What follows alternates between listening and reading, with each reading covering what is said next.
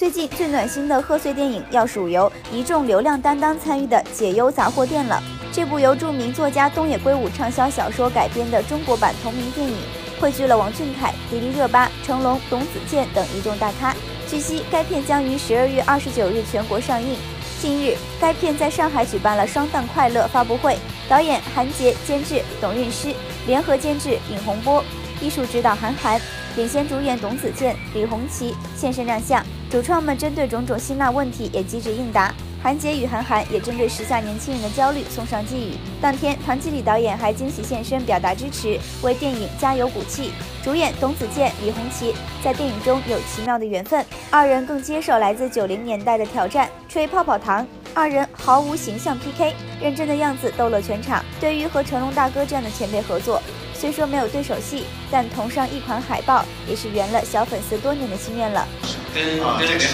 跟成龙大哥合作非常开心，虽然我在这个剧组里还没有见过他，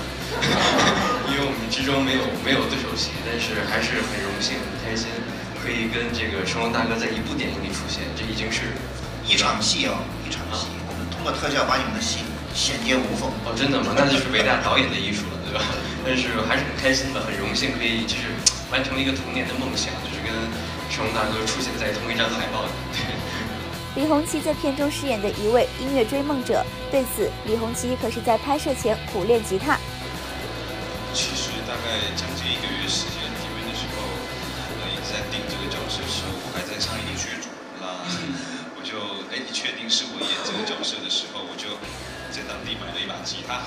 然后有时间就开始练，就在电影里面的两首歌曲。